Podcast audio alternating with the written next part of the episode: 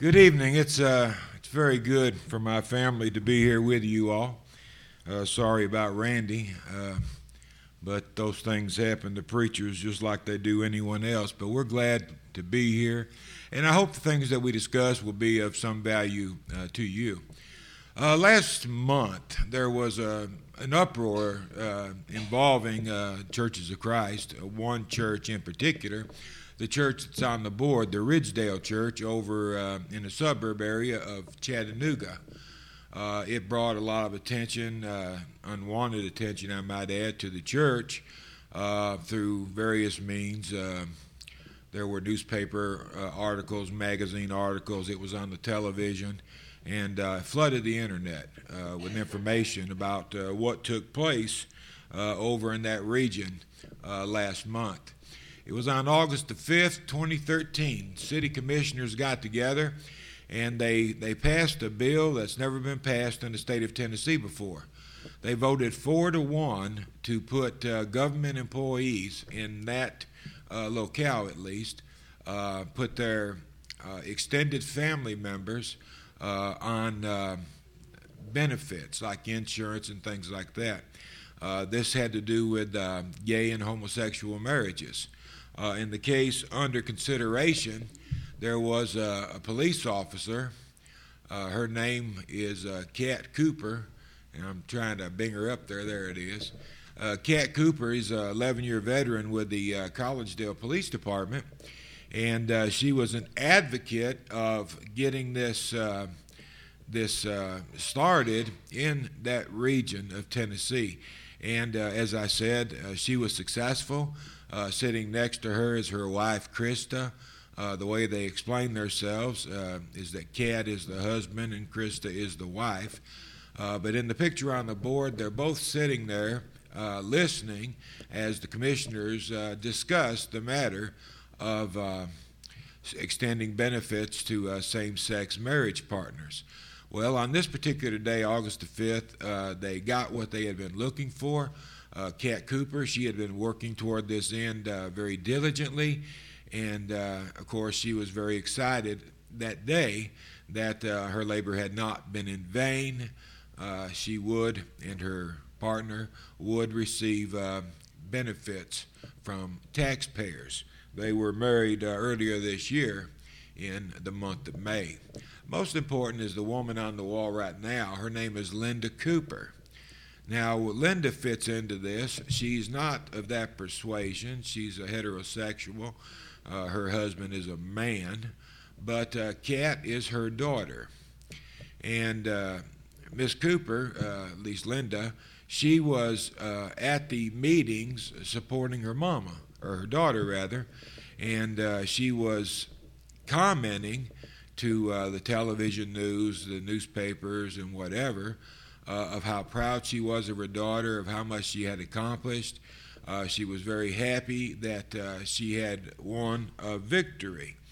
Uh, there were many things uh, that that was said, and it's important to understand that because the media that's discussing these things, they're not telling that. I'll show you what they're telling in a minute, but it's it's a long ways from the truth.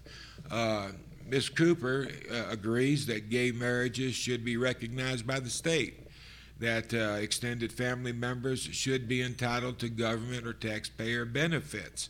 Uh, and she made her position crystal clear uh, on the television, newspapers, and whatever. She also made it clear that homosexuality is not a sin.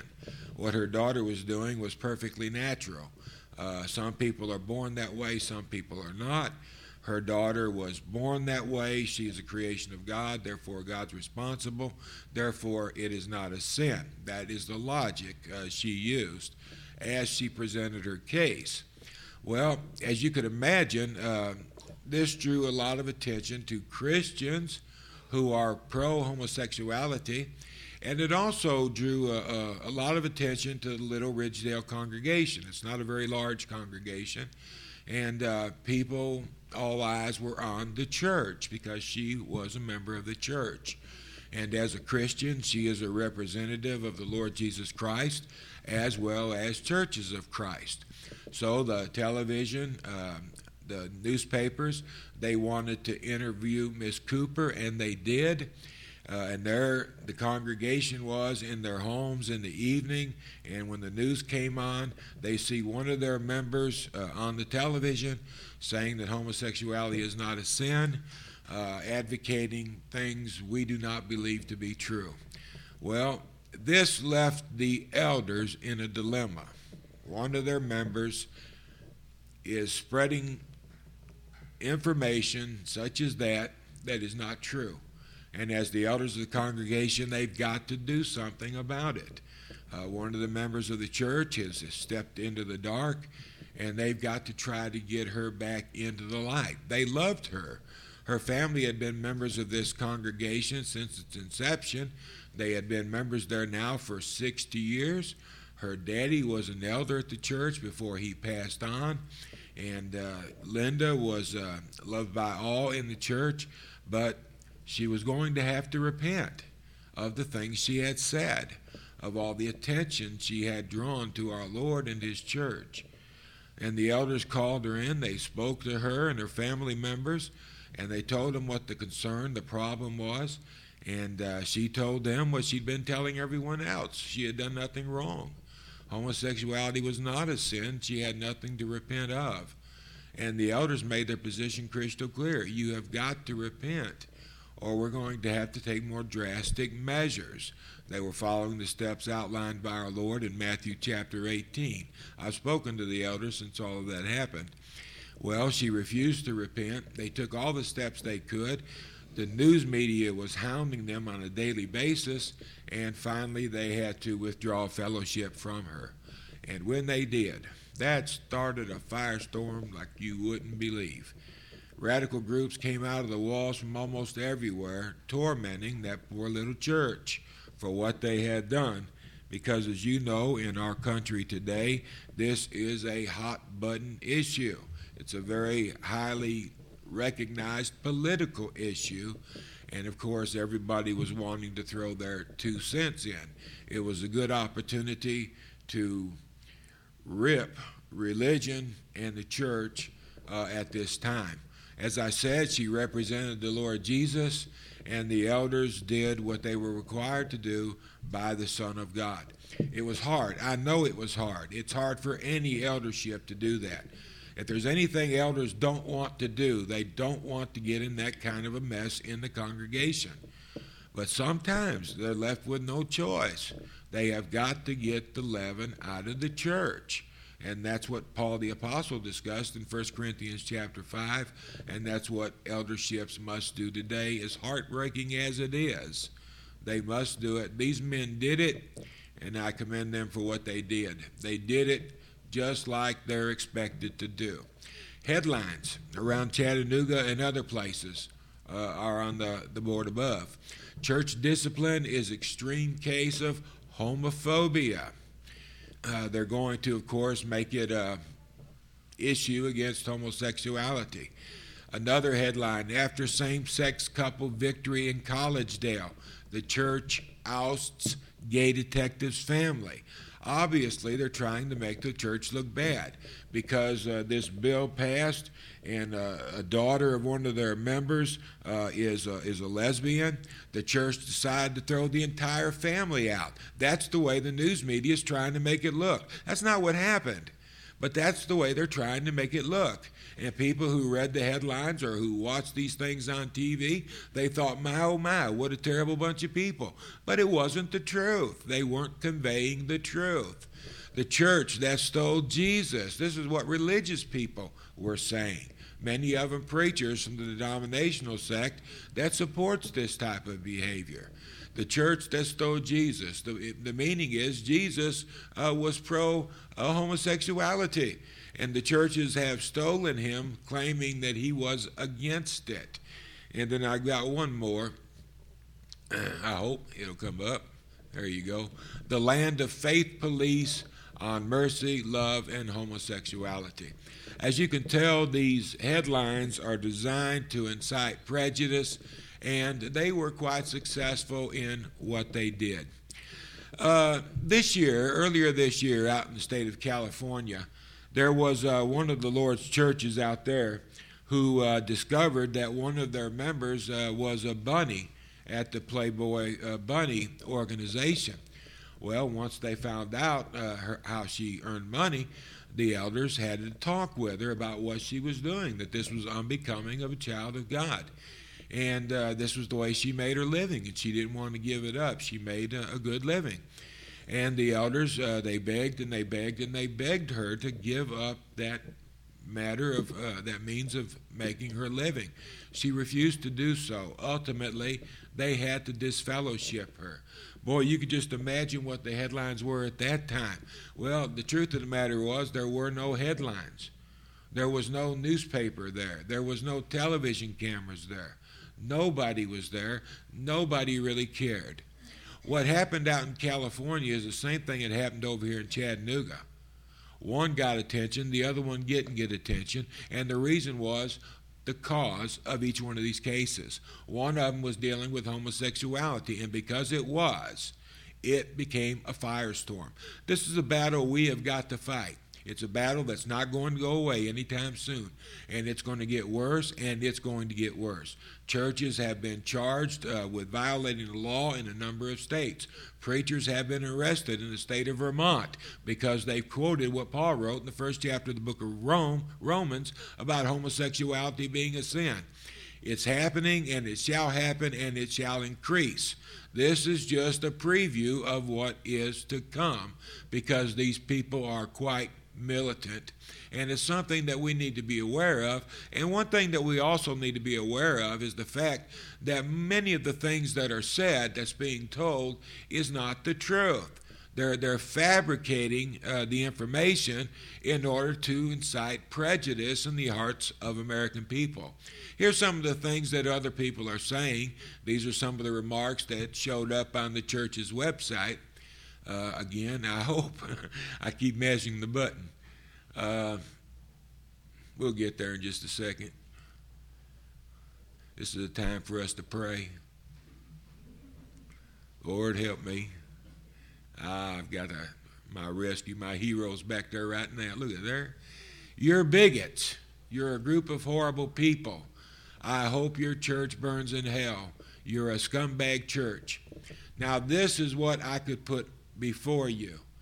There are many, many, many more statements that I can't put before you because it got a lot worse than that.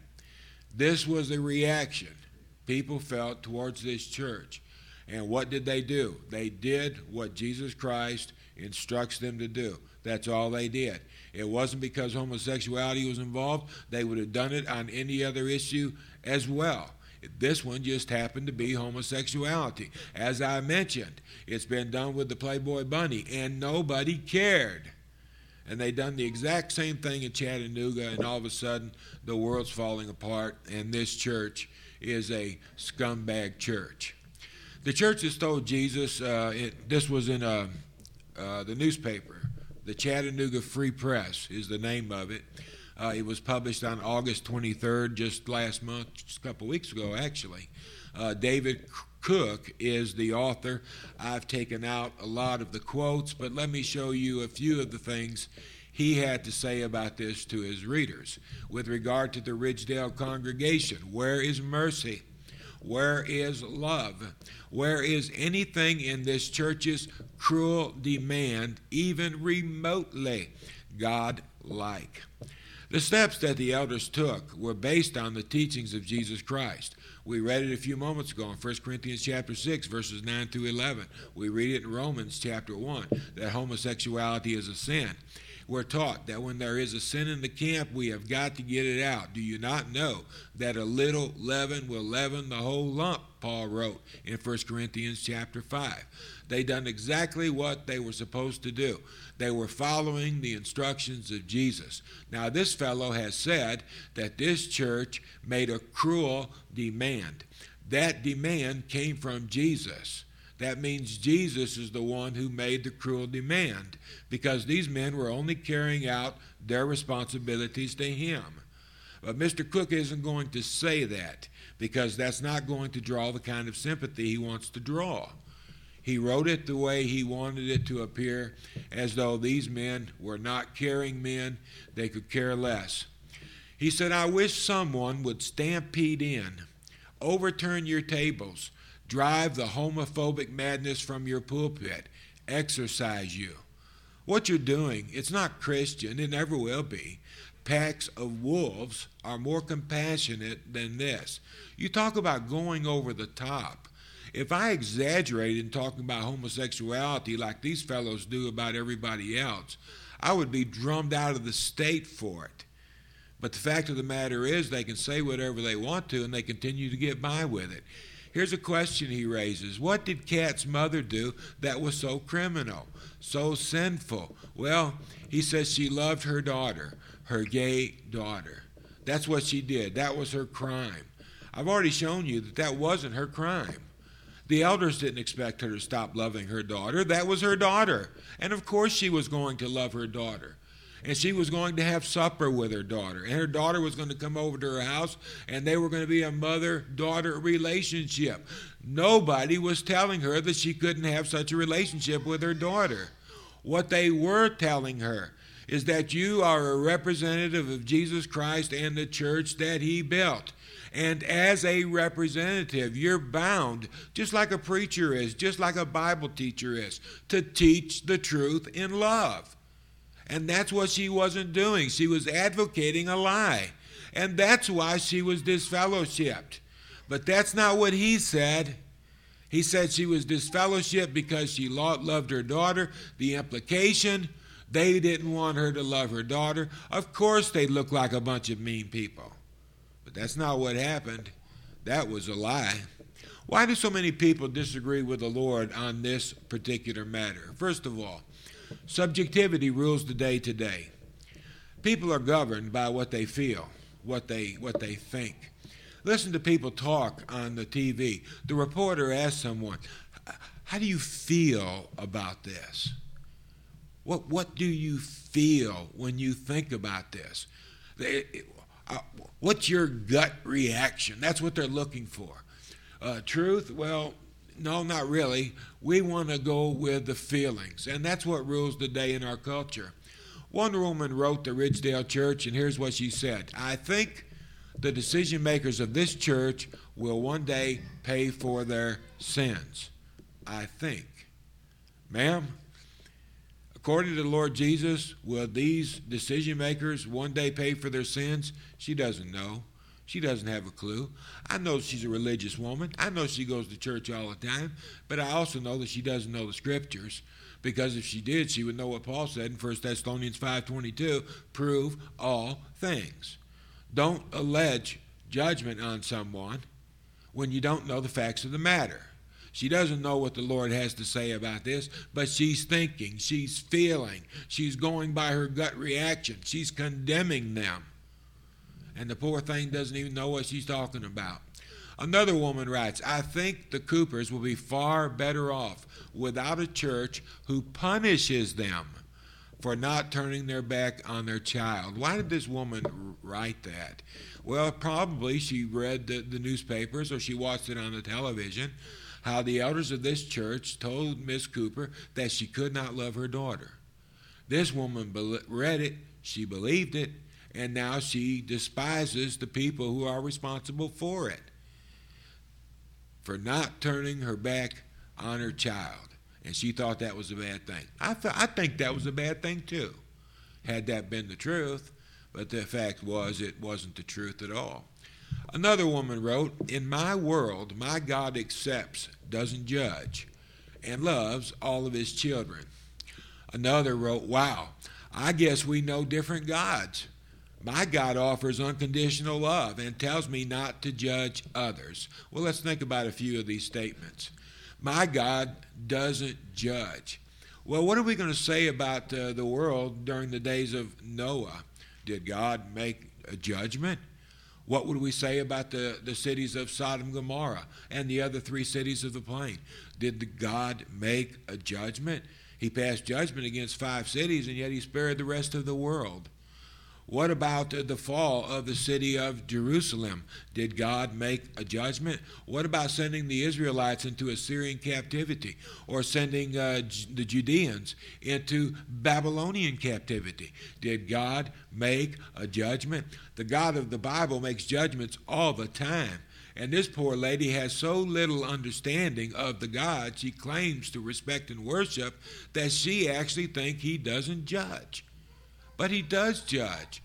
And my God offers unconditional love. Well, we know that's not true. God doesn't love people on an equal footing. In John chapter 3 and verse 16, for God so loved the world. Well, that's on an equal footing. I agree with that. But the Greek word in that place is the word agape. And what it has to do is the love of the will. God chose to love the world. God loves all people, and God wants all people to be saved. That's equal footing. But when Jesus was talking to his disciples about God's love for them, he said, My Father loves you. My Father phileos you, not agape this time, but my Father phileos you. This is how you feel about your son and your daughter. You agape your enemy. You wish your enemy would repent and be saved. You agape them, but you phileo your son or your daughter. You have an emotional love. There's a strong attachment between you and your son and your daughter. God agapes the world, but he phileos you, my apostles. Why? Because you love me. There's a difference there. There's a difference in the way God loves all people and the way God loves his children. It's not the same. There are conditions that must be met. And the condition the Son of God mentioned at that particular time because you love me, my Father phileos you. So there are conditions to God's love. His love is not unconditional. If that were the case, all people would be saved and nobody would be lost. And she also says, My God tells me not to judge others. In John chapter 7 and verse 24, we are to judge with righteous judgment. We all know what Jesus said in John 7 and verse 1 we are not to judge others. Okay, I understand that. But in the same chapter, the 24th verse, the Son of God said, When you judge others, make sure it's a righteous judgment. In Psalms 119, verse 172, the, we're told that all God's commands are righteousness. Therefore, if I make a judgment based on the Word of God, that is a righteous judgment. I can't say I think she's evil because this look in her eye, this look in her eye just convinces me that she's an evil person. And Jesus said, Don't make those kinds of judgments. But a person's out here robbing houses, house after house after house after house. I know he's a thief. Why? That's a righteous judgment. The evidence is in. I know if a person's a drunkard. If he's drunk all the time, he's a drunkard. We know what people are by the fruits they bear she said, My Lord tells me not to judge. And that's not true. That's not what our Lord teaches us to do. We're not to make an unrighteous judgment, but we certainly must make a righteous judgment. That's exactly what he does, and he does it all the time. Now, here's one thing she says, and I've really chewed on this. I guess we know different gods. And I believe that is exactly right. People in our culture, in our state, in our community serve different gods. The God I know, the God I love, the God I serve is very, very different from the God that many people I know, the God that they serve. The God that they serve is, is 180 degrees apart from the God I serve. They serve a God who is unconditional love. I do not. I serve a God who has conditions on love. They serve a God that isn't disturbed by uh, obedience to His word. I don't know that God. The God I know expects us to do the very best of our ability to carry out His word. The word, the God that many people knows is nothing at all like the God I know. And I think there's an element of truth to what she says. And I think that's one of the reasons why we never see eye to eye. They know this God, I know that God. And they're not the same person. They're very different from one another. The Bible tells us who God is, what He is, what He's like. It tells us everything about God that we need to know. But if we don't know what God has revealed about himself in Scripture, then we can't possibly know God. We can't see him, we can't touch him, we can't talk to him one on one in a conversation like manner. The only way we could possibly know anything at all about God and what God thinks about anything under the sun is if he's revealed it to us in his word. But if you think or you feel what's right or wrong, how could you possibly know what God thinks and feels about anything? And you know, it's really sad. It's really so sad. It wasn't that many years ago that all the denominations were pretty much alike. The denominations pretty much taught the Bible as it is, except on a few points. There was a difference about baptism being for remission of sins. There was a difference in uh, the use of mechanical music and probably uh, one or two other things. But other than that, denominational preachers were preaching the same thing our brethren were preaching. There really wasn't a difference at all. But that's not the case today. You turn on the TV today, and it's a whole lot different. It's nothing like it used to be. The respect, the reverence for the Word of God, it's not there anymore. It's just not there. Now, there are isolated congregations in the denominational world that are doing their best to do the will of God. I know some Baptist churches, for example, that have stopped using mechanical music because they don't think it's in harmony with the will of God. They're moving closer and closer and closer to the truth. And I rejoice in the fact that they are. But they've got this mindset that they want to make God happy. And they're doing everything in their power to do it as they come to an understanding of truth. But for the most part, that's really not the way it is. Even many of our brethren are going off to the left. Unfortunately, some of my good friends have done the very same thing, and it's uh, it's really heart wrenching to tell you the truth. Secondly, I think uh, there's a warped uh, sense of, of what tolerance is and uh, how we are to be a tolerant people. And because of that, that creates some of the problems we see in religion today. In our culture, intolerance is one of the greatest sins of all. To be intolerant is one of the worst things you can do. Uh, judge another person, be intolerant of their behavior, to have nothing uh, to do with their lifestyle because it's sinful, makes you an intolerant person, and intolerance is just not acceptable. It's a, uh, it's a, it's a terrible terrible sin to be guilty of. And of course, conservative religious people are considered to be uh, quite intolerant. Uh, could you hit your button back there, son? Thank you. Churches of Christ, as you know, are considered to be an intolerant people. Uh, I don't agree with that. I don't think that's true uh, at all. Uh, there was sin, for example, in the church of Corinth. The church of Corinth was a tolerant congregation, but Paul was upset because they weren't doing anything. You're probably uh, familiar with the event that took place there. There was a man who had his daddy's wife. How sinful, how sinful that was. His daddy and his wife used to come to church, and now when everybody would gather together at the church service, the daddy'd be sitting over here by himself, and his son had the wife over here. Now she's his wife. I mean, for a while, she was the daddy's wife, and now she is the son's wife. Well, what did the saints, saints, what did they think about it? Nothing. What did they do about it? Nothing. You know, everybody's happy, the waters are calm, everything's going smooth. Why rock the boat? And they didn't.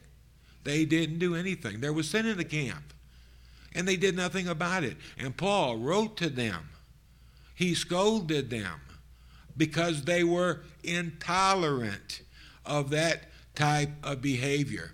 In 1 Corinthians chapter 5 and verse 2, there you go. Paul said to them, You are puffed up and have not rather mourned. You've got, you've got a, a crazy, wild sin in the church. You ought to be in tears because this has happened to your brethren and instead you're puffed up. You're behaving as though all things are right. There's no problems. We're doing good as the people of God. He said, How can you do that? You ought to be crying. You ought to be looking for some sort of help to get you out of this mess. You ought to mourn that he who has done this deed might be taken away from you. might be taken out of the church because the behavior was deplorable. And they were acting as though nothing was wrong. He went on to say in verse 5 Deliver him to Satan for the destruction of the flesh, that the spirit may be saved in the day of the Lord Jesus. Take him out of the church. Deliver him to Satan. Deliver him back to the work, the world. Have no fellowship with him. That's what he means. In the hopes that he will come to himself, realize the sin he has committed, repent of it, and in the end be saved. This is something that happens all the time. Mrs. Cooper had a daughter who was a lesbian. And she wanted her daughter to love her, of course. And many parents do the same thing she did rather than rather than telling your child the truth, you condone their behavior because you want them to come over on Sunday for dinner. You want to maintain a, a good, happy environment when the family gets together on Christmas Day. You don't want to rock the boat. You don't want your child to hate you. So here is your child is living in sin, and what does the parent do? They act like it's okay because they don't want to mess up a good thing. But here's the problem with that, parents. If we don't face our children, if we don't confront them with the truth, if we condone their actions, they have no reason to change.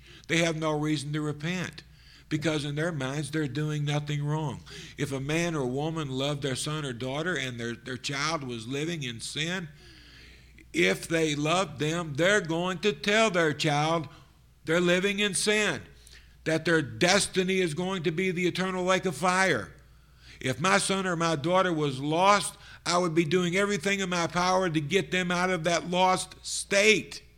I, if I condone it, I'm helping, I'm assisting them in their going to a devil's hell. What kind of a person would do something like that? And that's what Paul's telling these people. If you truly loved your brother, instead of acting like everything's okay, you'd put him out of the church. Because then, when he knows what he's doing is a sin, when the brethren aren't going to tolerate it, then there is the possibility that he might repent and he might be saved. And you know, when we go over to 1 Corinthians chapter 2, they did what Paul told them to do. And we go over to 1 Corinthians chapter 2, you know what happened? That man repented. And he came back to the church and asked for forgiveness of the church and of his God for the things that he had done it actually worked. Tolerance. According to today's standard, Paul wasn't a very tolerant man. One thing's for sure, he wouldn't tolerate sin in the church. I've got some more, but let me just finish off with this last one. Thirdly, most people don't know the Bible, and that's a big problem. I've heard about way things used to be a long time ago, where people would sit out on the front porch and they would talk about the Bible. There was no TV, no radio, anything like that. And when they sit around, they talk. They talk about family affairs, family business, who's sick, who's not sick. And when they got all that out of the way, they would start talking about the Bible because that's the only thing they really had in common with one another as far as information. And they would sit around and talk about it all the time. My grandfather uh, couldn't read, but he oftentimes quoted Bible passages to me when I was a child passage after passage after passage. And I thought about that. How can a man quote Bible verses if he can't even read? Well, he heard the Bible verses so many times that it was only a matter of time till those verses were burned into his mind and into his heart. And he knew what the Bible said, even though the man couldn't read. You know, that's not true today. That's not true. A lot of people don't know what the Bible says, they just don't know. There's so many people that come to me, people at Center Grove, and it breaks my heart to say this, but they'll come to me and they'll say, I want you to go talk to so and so. Somebody needs to talk to them. And I say, Well, won't you go talk to them? That's your brother, that's your sister. I don't know what to say. You don't know what to say? You've been a Christian for 50 years. You don't know what to say? You don't know what to tell your brother, your sister? You've got the same Bible I've got. Why don't you know what to say? Go talk to so and so and tell them what they have to do to be saved. Why don't you tell them? You know, every week we hear what a person has to do to be saved. I'm sure that Randy on Sunday morning, Sunday evening, Wednesday week after week after week. You've got to hear the gospel. You've got to believe it. You've got to repent of your sins. You've got to confess the name of Jesus. You've got to be immersed in water. Time after time after time after time, we hear it. And when it comes time for us to tell somebody what they must do to be saved, we don't know what to tell them. Brethren, something's wrong. Something is wrong. And that's one of the big problems today. People do not know what the Bible says, therefore they go by what they think. I think God will be happy with this. I feel it in my gut that my God would approve of behavior like this. the Bible ignorance, I believe, uh, caused a great deal of suffering in Israel. According to Jehovah, that uh, is a true statement. In the book of Hosea, chapter 4 and verse 6, the A part, the Lord said, My people are destroyed for lack of knowledge. You know what destruction is. Uh, the northern kingdom went into Assyrian uh, uh, captivity. The southern kingdom went into Babylonian captivity. Uh, only a remnant actually existed after this. And what was the cause of their destruction? Ignorance. They didn't know God. They didn't know the God of their fathers. They didn't know what He was like. They didn't know what He wanted them to do. They had the Word of God, yes, but the Word of God will do us no good whatsoever if we do not read it. And that's what they did. They were not reading it. And because they didn't read it, they didn't know God. And because they didn't know God, you know what happened? They self destructed. Now, there's a lesson in that for you and I. If we don't know God, we can't trust Him. It's impossible. You're not going to trust anybody till you know Him. You got to know somebody. Before you give somebody your checkbook, before you give somebody $500 to go do this and that for you, you're going to have to know who that person is. You're going to have to know that they're trustworthy or they're not going to get your money. But you mean to say that you would turn your life over to a person that you really don't know is trustworthy? You can't do that. I can't do that. None of us can do that. You can't love a person you don't know. I could sit here and talk all day about a man named Gene Farnier. And I could say, Do you love Gene Farnier? And you say, No. Why? Don't know who he is. How can you love somebody you don't know? I know him and I love him. He's a friend of mine from my childhood. But you don't know him, therefore you can't love him. I'm not dissing you. This is, a, this is just a fact. We don't love people we don't know. Now, if I don't know God, how could I trust him? How could I love him? Why in the world would I turn my life over to him? You see, you can't do it. If you don't know God, you've got to create a God in your mind. And that's what's happening a lot in our culture today. People have made God in their own image. I feel this way. Surely my God does. People are making God in their own image. They think homosexuality ought to be acceptable. Surely my God does. They think nobody should have to go to hell unless there's somebody like Jeffrey Dahmer. Surely that's the way my God thinks. I know what the preacher says God says, but I don't believe that. God's not that way. And people believe a lie.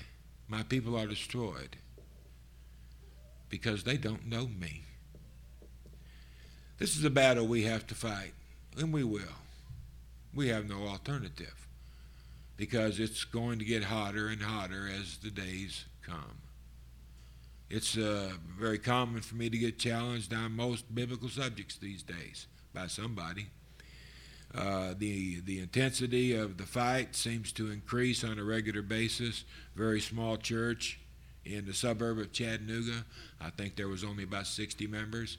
They got pounded by the national news media.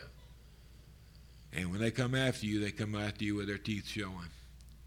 But we'll stand. We'll stand on the truth. We'll hold tenaciously to the truth because it is the truth. And we know it's the truth. And we'll never give in. Sometimes we do cave to pressure because we're afraid somebody won't like us or because they'll think we're ignorant. And because we're afraid of losing a friend, sometimes we surrender our convictions. And we're ashamed of it for a while and then we get used to it. It's so easy to get out of the way, especially in a society that is so tense as ours is right now. We need to look into our hearts on a daily basis. Make sure we are still aligned with God, that we are walking with God, getting to know Him. so we can trust Him, so we have a good reason to obey Him, and so that we will enjoy a hope which surpasses all understanding, a hope that most people will never know. If you look in your heart and you need the forgiveness of an Almighty God, we hope you'll express that to Him today at this time while we stand and while we sing.